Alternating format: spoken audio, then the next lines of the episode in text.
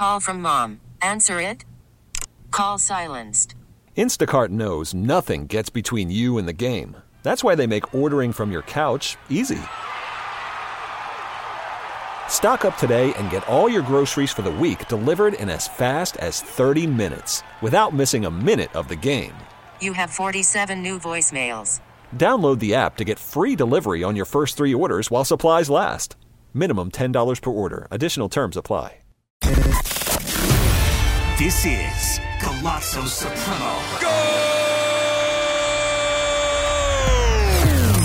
The premier destination for soccer talk with Emmy award winning play by play man Dan Dibley and international soccer savant Rick Tittle. Work it, work it. Let's kick it off. Well, there it is, Rick. Welcome to it. It's Golazo Supremo, the most premier, preeminent, predictable, quite frankly, soccer podcast ever to strike the Bay Area. Dan Dibley and Rick Tittle, episode one. Rick, it is great to be with you. It's great, Dan, and uh, also Golazo Supremo. It doesn't matter how you say it. This is the one thing about the beautiful game about soccer, about you and I. We love it so much. And let's face it, uh, radio is not a philanthropic venture. It's about numbers, numbers, numbers. So you have to be talking about Lincecum's hair at all times. We can't talk about soccer. Maybe that's an older reference. But the fact is, is that you and I, two lifelong soccer fans, we get to sit down, have a conversation. The people listening right now, they love soccer. They don't have to worry about Niners, Warriors, and we love all those teams. But we're just going to talk soccer for a half hour. I'm excited. It's incredible, and thank you, Guru, for the Guru reference. And I know you can talk all the teams, and at some point, I'd love for you to roll out your famous bit of all the teams that you actually do talk about. But this is soccer only, and it's something that I've become incredibly passionate about over the past 25 years. I know you've been a soccer fan for even longer than that, being just a shade bit older than me. But I, I thought we'd spend some time on the first episode, kind of introducing what the podcast is going to be about, the things that we are passionate about, and give the listeners an idea of, of what they can look for from Golazo Supremo. Well, or Supremo, as uh, let's some may uh, say. yes, let's um, let's just do a little introductions. I mean, people probably know our names. Yeah. Um, but for me, it's it's my favorite sport. Um, not that I don't love the other sports, we do. If you ask me if I could watch one thing right now, I would watch a Tottenham Hotspur match. That's my team. It's been my team since the '80s. And watch until the late fade inevitably comes. Yeah. 2 1 loss, inexplicably. But Sometimes, yeah, they haven't won the league in my lifetime. We've had some cup runs, but it started for me, and I'll try to do this. I know it's only a half hour podcast, but when I was five years old, the first time I went to Europe, and I was in Munich when I was 1970, and I got a, a look at the Olympic Stadium they were building for Munich 72, where uh, Bayern Munich had played, and I got a little Bayern Munich bracelet and a little thing, and I thought it was kind of cool. But you come back to the states, and we it wasn't on TV. We weren't exposed to it.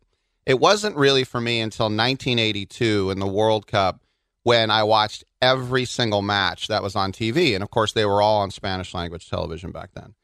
That's when I got hooked in 82. And then becoming a fan of Tottenham with Hoddle and Waddle in the 80s and the great Italian 90 England team with Gascoigne and Lineker. And then that's when I basically devoted my life to studying and watching soccer every day. I had a shortwave radio. Wow. That's, I had a red toppers. I'd buy. There was no internet. I had to find out two days later who won. But to me, it's the most fascinating. These teams go back to uh, the Civil War era. A lot of them. Uh, and and the great thing is, Dibs. As long as I've been a fan, still to this day, I learn about new teams that have been around for over 100 years, and I find that heartwarming. There are so many things that I love about soccer and the soccer world, and that's one of the things is the old rivalries, also the idea of relegation and promotion, national tournaments, Champions League. We're going to cover all of that on Golazo Supremo. And my journey really to soccer kind of begins with the phrase Golazo Supremo. Back in more of the, I'd say the early 90s and toward the late 80s, I worked as a PE teacher over in Marin and Ross. And one of my co-teachers, a guy who I worked with in the after school, is named Jean-Marc Schaefer. Shout out the Frenchman Jean-Marc. Many people know him. He's worked as a PE teacher for three decades. He's the one who really kind of indoctrinated me into the beauty of the international game. And on this podcast, we'll talk MLS. We love the MLS.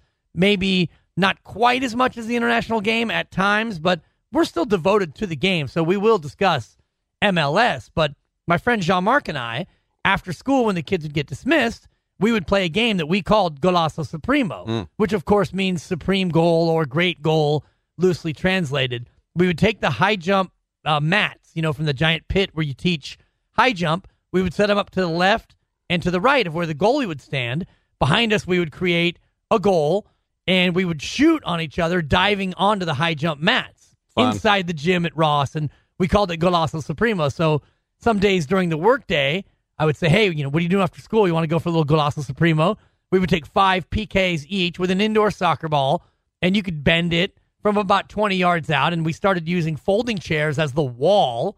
Wasn't a truly tall wall, but maybe about three foot high. Mm-hmm. And that was the game we played. So for me, from that game, from that friendship, I immersed myself in what has now been a 25 year passionate love affair with the game, primarily English Premier League, but also international fixtures, Champions League, and all that other stuff. I think one of the points you made about promotion and relegation, winning and losing in soccer means more than any other sport. Any team, like the Raiders could go or the Niners could go 0 and 16, they still get a slice of the TV pie. They know everything's going to be fine. In soccer, if you lose and you get relegated, your best players don't want to play for you anymore. Right. You're not on TV anymore. You can't build that new stand. You have to sell off players. Look at look at you can go through the leagues all the way down through. You can even go non-league teams that were in the top division, Division One, before the Premier League started. Uh, Leeds was in the Champions League semifinal not that long ago. You can drop like a rock. Notts Forest could never be relegated. Coventry City could never be relegated. They get relegated, and then if you win, the next year is where the payoff comes. Now you're playing under European lights. Now you're playing in cup competitions. Everyone wants to play for you. You're on TV.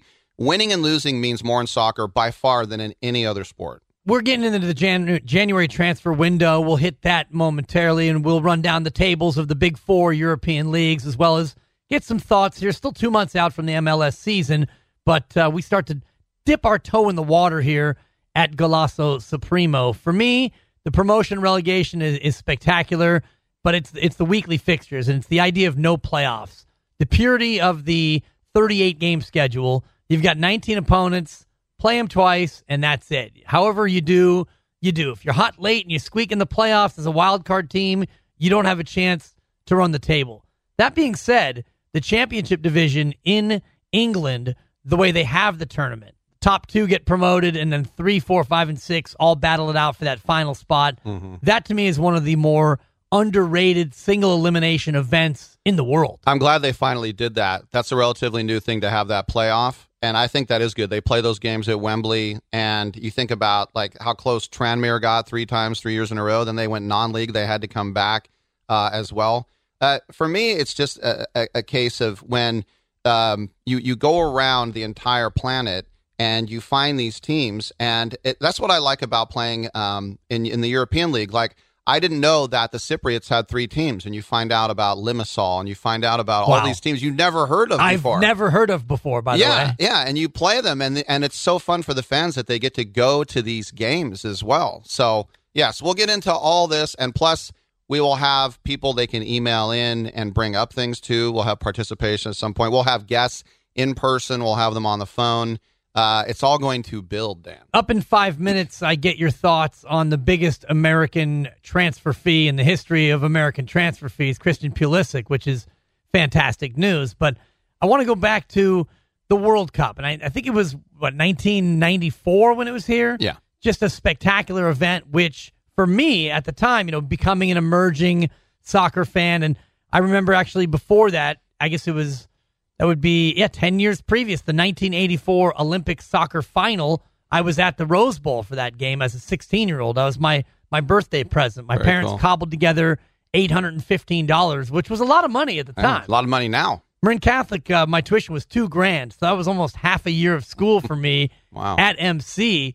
But that was my big birthday present. We went to the Olympics, and I got to go to the soccer final, and that was another time where, with all the pageantry, you know, ninety six thousand two eleven or whatever the number was, Yeah. at the Rose Bowl, and you got the Brazilian fans and the French fans, and the place is going crazy.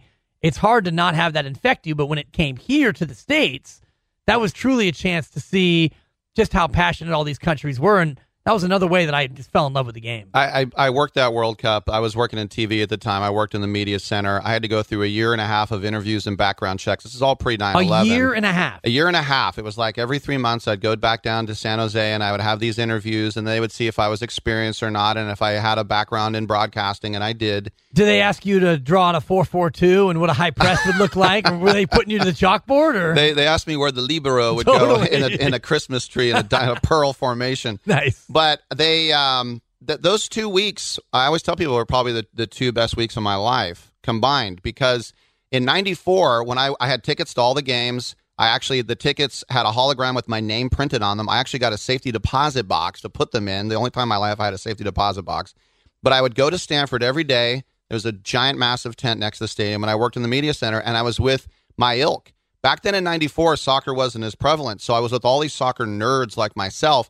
And then I met Rivellino. I met David Pleat. I met all these people who I had seen over the years. Terry Venables, they came through. I met Joao Havelange, who was the president of FIFA at that time. There was a strike with Cameroon and their FA, so I actually held back Francois Omam-Biyik and Roger Milla from the press. It was the best wow. two oh, best two weeks of my life. And that hooked a lot of Americans that 94 World Cup who hadn't been exposed before because the USA got to the second round. I was there 4th of July. They lost 1 nothing to Brazil at Stanford.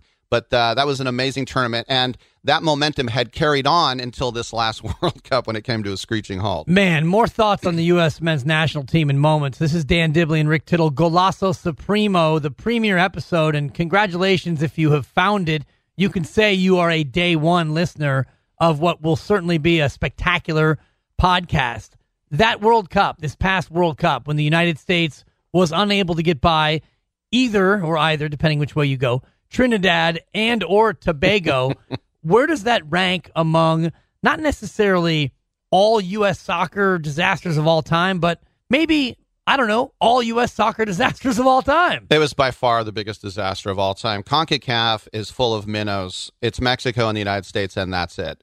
If you cannot fa- qualify at a CONCACAF, you're going Gilligan's Island on me for a minute there. it's a three-hour the tour.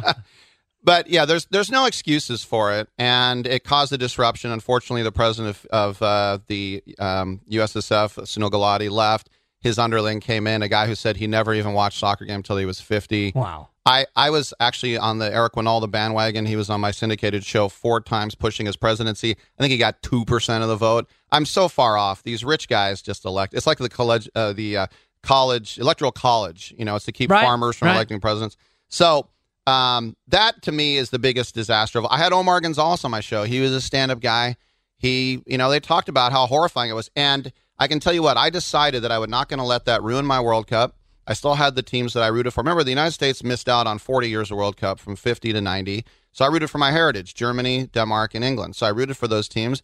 They were all in the World Cup. I wasn't going to let it ruin it. But I can tell you that for a full year, every email I get from the United States Soccer Federation, and I get like three a day for Yeah, whatever, yeah. I would delete them instantly. For a full year, I didn't want to hear or see from them. I was so upset. That's that's understandable though because of the way that played out. That, uh, like you say, you you only have to be top four out of six to even have a chance.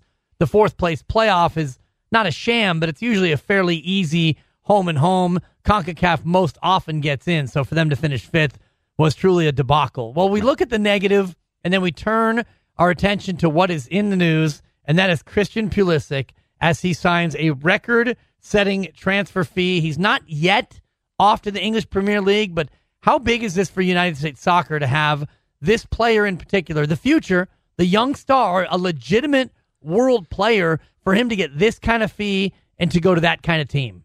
Well, it's fantastic for him. And I'm sorry he had to miss out on a World Cup cycle being as good as he is. $74 million when you do the translations uh, from euros. Unfortunately, I do think it's a bit of a one off, to tell you the truth. He has a Croatian passport, so he didn't have to go through the whole system of uh, getting a work permit. But the days of uh, uh, John O'Brien going to the Ajax school and Jovan Kirovski going to the Man United school, um, those days aren't as prevalent as they once were. The one thing that kills United States soccer, unfortunately, is college soccer.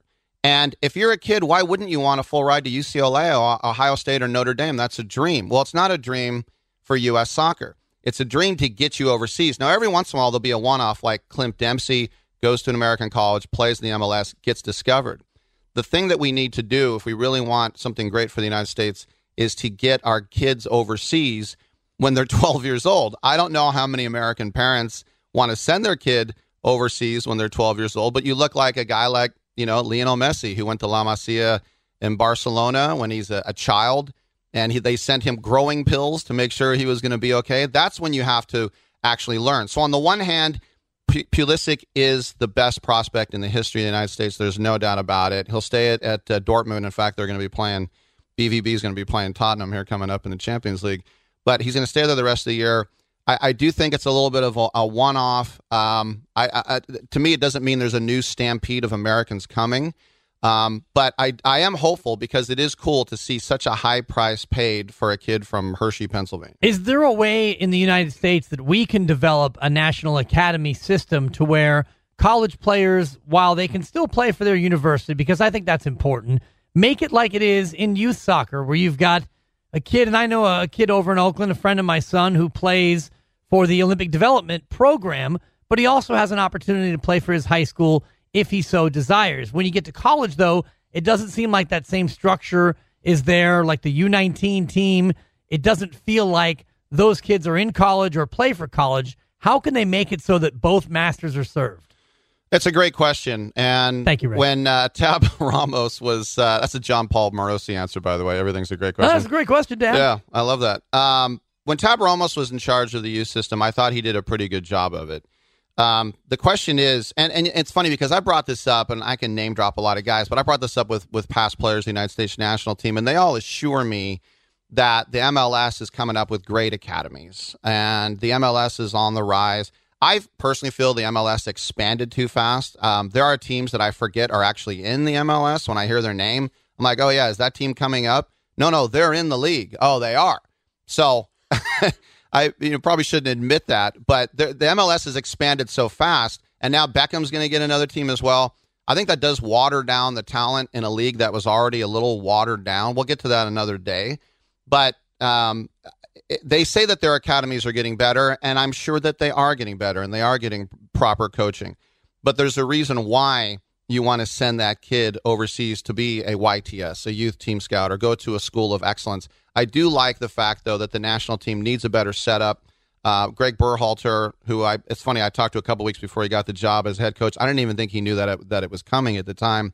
Uh, we'll see how that works, but I think it's it's good to have a guy who played um, sometimes in, in, sports, the guy who played doesn't know X's and O's, but we've had enough of those X's and O's guys, the Bradleys and the Arenas and the right, Sampsons right. of the world. We need someone in the program, and obviously it's not the Sunil Gulati figure, but somebody at the head of the U.S. soccer program who can make these players better. Earnie Stewart is the guy who hired him, and so I'm, that's the one good thing about the about the United States Soccer Federation is that at least they're letting Earnie Stewart kind of be the GM. And so if he's the one who can coach these guys up and get a construct to where players get better – that ultimately is prong number one. Prong number two is getting more of our supreme athletes to choose soccer. And I think you're seeing a more athletic U.S. team.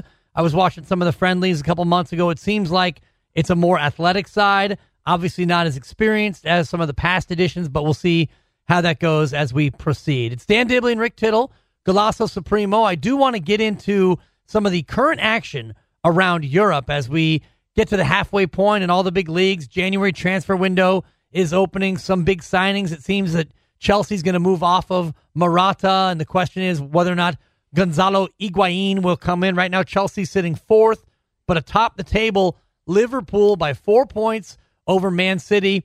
Two pronged for you, Rick. I want to get your thoughts on mm. the title race so far and just how good that Liverpool Man City game was, possibly match of the year. Well, th- this is why it, this is why I love the game because you can get a match of the year almost every week. Like my team, Tottenham, is is right now in four competitions. They're in the Prem and they're in three cups. Of course, England is the only country with two domestic cups, but there's a match. There's two matches a week, and it's fantastic. I always hated it. it, it normally, Tottenham would be out of both cups before Christmas. And then I would just realize right, right. And I've got questions for you on mm-hmm. the Carabao Cup. Is it Carabao or Carabao? Carabao Cup. Carabao I, is a like a, a Taiwanese energy drink. It's gotcha. It, it, looks has, like caribou, like the animal, right? Like a, an elk, an elk or a deer, or deer or an elk. Right. I'm I'm down on that cup, but I, I got a couple questions for the you on league. I just call it the League Cup. It changes sponsors all the times. It was Coca Cola. It was Rumbelows. It was Milk Cup. It just it changes sponsors. It's different though than the FA Cup, which is all teams across the entire kingdom. The FA Cup, like the, the third round of the FA Cup, is actually the ninth round because you they take non-league teams. Gotcha. In fact, the first non-league team to win the FA Cup was Tottenham Hotspur because when the Woolwich Arsenal moved, sorry, to North London, Careful, we'll edit that out. Herbert Chapman made sure that Arsenal that they kicked Tottenham out of the league and they had to earn their way back in. These are the things that go back to the 1800s that still stick in uh, Tottenham's craw. Yes, I can imagine why. Yes, but as you were saying, uh, you get these matchups of the year, and uh, Liverpool to me is is the real deal, which makes the blue side of Stanley Park pretty mad. But uh, the title race, I think, is is probably between Man City and Liverpool. Um, I'd like to think Tottenham are in it, and I'd love to see them make a move. But my whole life, I've been disappointed. I'm like the Cubs fan. When it actually happens, it happens. They've only won the league twice in their history 51 and 61. They've been a cup side since then. They've been always played a very entertaining brand of soccer over the years. But right now, those are the two teams that I think it's a two horse race right now. Liverpool looked so dominant throughout the entirety of the first half, and Man City able to get him on uh, not necessarily a fluky goal, but I, I thought Liverpool knocking on the door. Sane had a couple great opportunities in that one to to take it, but ultimately two one, City prevails, and we in my house were rooting for City because we want this to be a race. Liverpool wins that, they're up ten with what that would be. I think it was eighteen left to go at that point, but. Man City able to pull it out and, and keep things close. And in the uh, League Cup semifinal first legs, we saw the the derby match, Tottenham Chelsea. Tottenham one nothing, a Harry Kane, pen, Kane penalty. But then uh, yesterday we had Burton Albion against Man City. They lost nine nothing.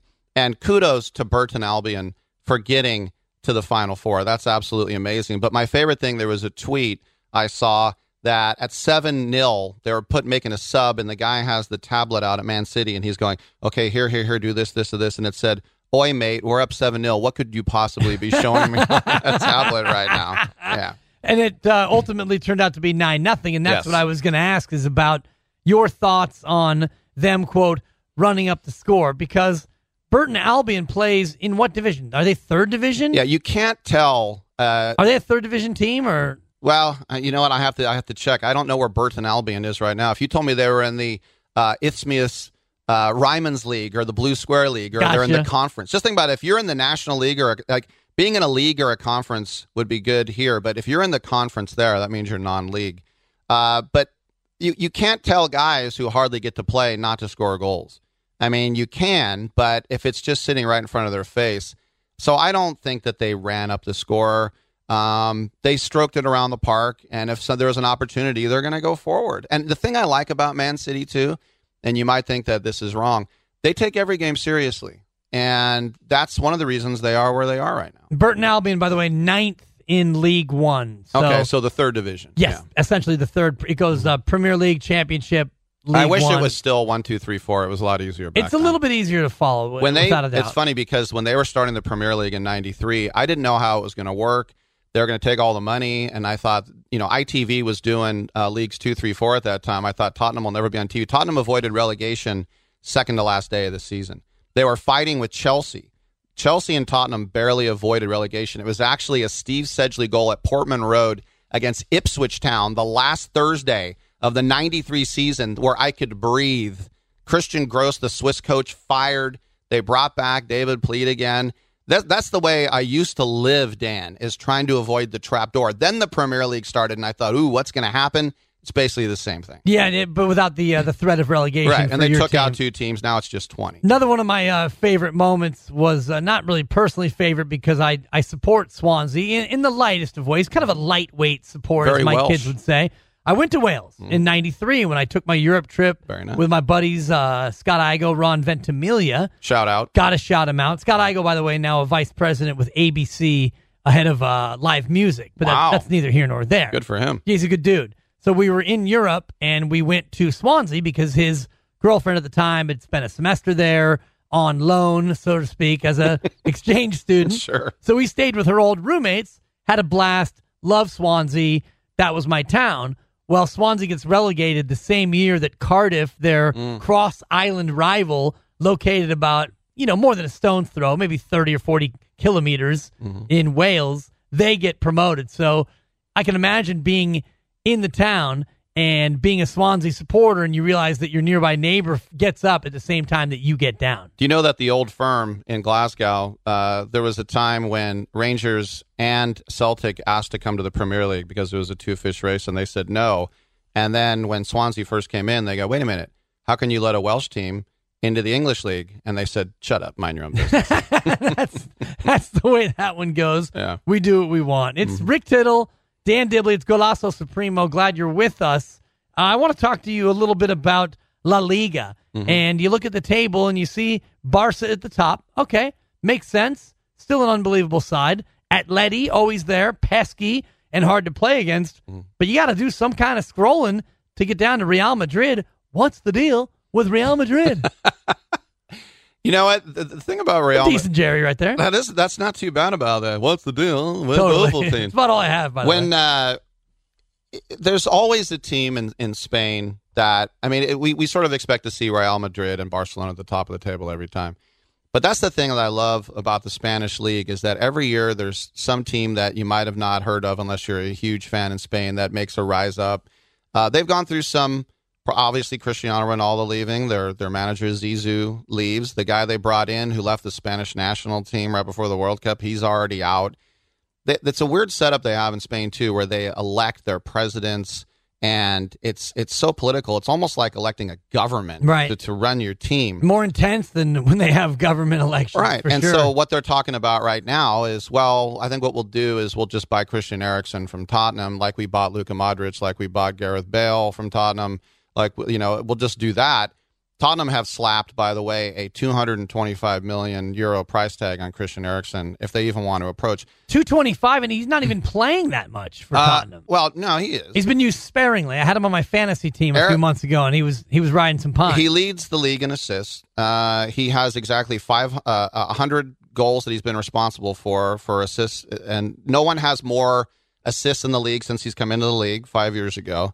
Um, he was the hero for the Danish national team, as we know. But the thing about uh, Tottenham is that they don't want to be a feeder team, and they don't want to be the Kansas City A's anymore. right. They want people to stay. It's like when Michael Carrick said, I want to go to Man United, and Dimitar Berbatov said, I want to go to Man United. What can you do? So they hope that they're past that because Harry Kane hasn't said that yet. And they're hoping that uh, Eriksen doesn't say that. There's always that lure to be a Galactico. And I don't. I don't disparage against a guy who's told, "Hey, you can play and start and be the man for Real Madrid." That is a hard thing to resist. Impossible. Yeah, and hopefully the relationship that Mauricio Pochettino has with the team, and knowing they're getting the new stadium sometime in the next couple of weeks, that that Eriksen would would like to stay. And they do have some stability at the back with Alderweireld and Vertonghen, and uh, Trippier has been an unbelievable addition. So I think Tottenham is in a uh, great spot. I do want to run down some of the fixtures for this week in the Prem, but first, Yes. Juventus again dominant in Serie A. I don't believe they've lost 17 wins and two draws. They're going to win the league, but can they make noise in the Champions League? And we'll do a full Champions League breakdown of the next round. I believe it's early February, so maybe in a couple of weeks on Golazo Supremo or Supremo, we'll get in there and uh, we'll break it down. But Ronaldo and Juve, can they make noise in the Champions League? Uh, of course they can, and it's amazing what how Juventus has come back. Of course, it's funny. Juventus, they are the youngsters. Juventus, and they used to play in La Vecchia Signore, the Estadio delle Alpi, which is the old lady. So the kids played at the old lady. I always love Playing that. at grandma's house. Yes. Basically what that is. And Juventus's uniforms, which are formed off of some people think Newcastle. No, it's Notts County. They wore old Notts County kits. This is why they wear the Like Don. Knotts or exactly. Yeah, Barney Fife. Real So, uh, or would you go more uh, Three's Company there? I would go uh, Andy Griffith. Yeah. I'm that old. Uh, let's do that. Yes, shout out old guys. Uh, yeah, when any team that has Ronaldo is going to do something, and I give them credit though. I mean, they were kicked out of the league; they had to earn their way back in, and they've had their max. Fit. You think about Paolo Rossi, who was kicked out of soccer, and they reinstate him to play in the '82 World Cup, and he leads the World Cup in scoring, gets the uh, the Golden Boot. But yeah, of course they can make some noise. By the way, Dan, I'll just throw this in. I know I'm talking a lot about Tottenham, and I probably will on the show. Uh, a couple weeks That'll ago, all be edited out with our uh, Tottenham filter. but speaking of the Champions League, the their last game uh, that they had to at least uh, draw against Barcelona, they were at the Nou Camp. I was in New York. I, I did a little research. I found out the Tottenham bar was called Flannery's. I saw those pictures. Yeah, it was on East 14th. Great. And it was amazing to be stacked in there with all the Tottenham fans. And then at the end, they played Glory, Glory, Tottenham Hotspur, Chas and Dave. And we lived to fight another day. It was an, an amazing time. But How yes, would that East 14th compare to our East 14th that stretches uh, throughout International the city of Boulevard? Oakland? Yes. Comparable or slightly different? Uh, you know what? It's kind of comparable. East 14th in in uh, New York City, not the greatest neighborhood. Nice. I have to say. Yeah, the most I heard sirens and ambulances the whole time I was in there. Couple more minutes here. Golazo Supremo, Rick Tittle, and Dan Dibley. We are at week 22, match day 22 in the Premier League, and just looking at the slate, not too many massive, massive tilts until you get to your game. Sunday. Yeah. Spurs hosting Manchester United. Man U playing much better since the quote chosen one. Mm-hmm. Jose Mourinho was finally shown the door. Paul Pogba has decided that he's interested again in the beautiful game. How do you size this one up? It, it's pretty much a must win for, for Tottenham if they want to stay in this title race. Every week is. And even though Tottenham, I think, have won like five out of the last six Premier League games, you you drop one, and the the, the team ahead of you, the pace setter, doesn't miss a beat uh, with Jurgen Klopp's Liverpool. It is a must win. Ole Gunnar Solskjaer, it's amazing to me. He was always a babyface assassin. Now that he's the manager and the reins have been uh, taken off, so to speak, and everyone's playing a lot better, we'll see how long that honeymoon lasts. That's kind of a natural thing you you and I have seen in sports. In every sport, the new guy comes in and oh, it's all much better. We'll see what happens. Players play harder, certainly. They have Yeah. renewed life, etc. It's like, oh, I don't have that guy on my butt now. I can do what I want. The, the thing that amazes, amazes me about Ole Gunnar Solskjaer is that he has gray hair and he's old. I, what is he like, 38? yeah. It's, it's amazing to me. But um, I, I don't know what his uh, his whole um, bag is yet. I haven't sussed out what kind of manager he is. I don't know if he's a player's player. I don't know if he cracks the whip. It's just too early for me. Uh, but uh, for Tottenham, um, you think about you mentioned Alderweireld. He Yeah. he hardly played at all last year. He was I don't know why he got doghoused. They picked up his option on next year. He's fantastic. He was one of the best defenders in the World Cup for Belgium. Vertonghen's still a little banged up, so it'll probably be Davinson Sanchez in the middle. I hope they have uh, Davies out on the left and not Danny Rose, who I can't stand. Trippier on the right, on the right as well. But I mean, Harry Kane is one of the best strikers in the world. You've got Heung-min Son. This is his last game. Love bef- Son. last game before he goes to the Asian Cup, unfortunately. And the bad thing is, is that Lucas Moura is hurt. That's the guy that would take his place. So Tottenham, they didn't do any business in the transfer window. They were the only team in the top five leagues in Europe that didn't buy one player in the summer, and they're still in all four cups, and they're third in the league. So hopefully they can keep it going. I would like to see some reinforcements come in this month. Yeah, continuity though paying off, and I think Son has been terrific uh, in longer stints this year than normal. And Eriksen, as you mentioned, leading the Premier League in assists. Aside from that fixture, not too many that that pop. Liverpool, your leaders are at Brighton. That is the uh, going to be the morning game, I'm sure, on NBC Sports Network. You've got Cardiff and Huddersfield, which is interesting. Couple of teams hovering toward the bottom of the table. Chelsea is hosting Newcastle in the quote late game on Saturday, and then Monday action. Man City hosting a, a pretty impressive Wolves team that's been playing very well of late. Rick Tittle, this has been fun. It's been fun, and uh, it, to me, it's it's you know you and I do this for a living. Yep. and I hardly ever just just get to sit back and talk soccer with somebody else who loves soccer. So I had a blast. Yes, more to come. Let's do it again. Absolutely. Next week, uh, we'll try to make this thing drop every Friday. We'll look at the fixtures coming up. We'll kick it around with the Champions League about a month away. And before you know it, we'll have some World Cup qualifiers to kick around as well. Golazo Supremo, people. Remember, put the ball out wide, send it in the box, and be dangerous in the final third. This was a production of the 957 The Game Podcast Network. Okay, picture this. It's Friday afternoon when a thought hits you. I can spend another weekend doing the same old whatever, or I can hop into my all new Hyundai Santa Fe and hit the road. With available HTRAC, all wheel drive, and three row seating, my whole family can head deep into the wild. Conquer the weekend in the all new Hyundai Santa Fe. Visit HyundaiUSA.com or call 562-314-4603 for more details. Hyundai, there's joy in every journey.